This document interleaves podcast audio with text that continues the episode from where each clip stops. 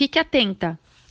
Se você não se identificou com nenhuma dessas oito características mencionadas, talvez seja porque tem uma visão distorcida de si mesma. Seria importante tentar fazer uma análise de seu comportamento diante de determinadas circunstâncias da vida.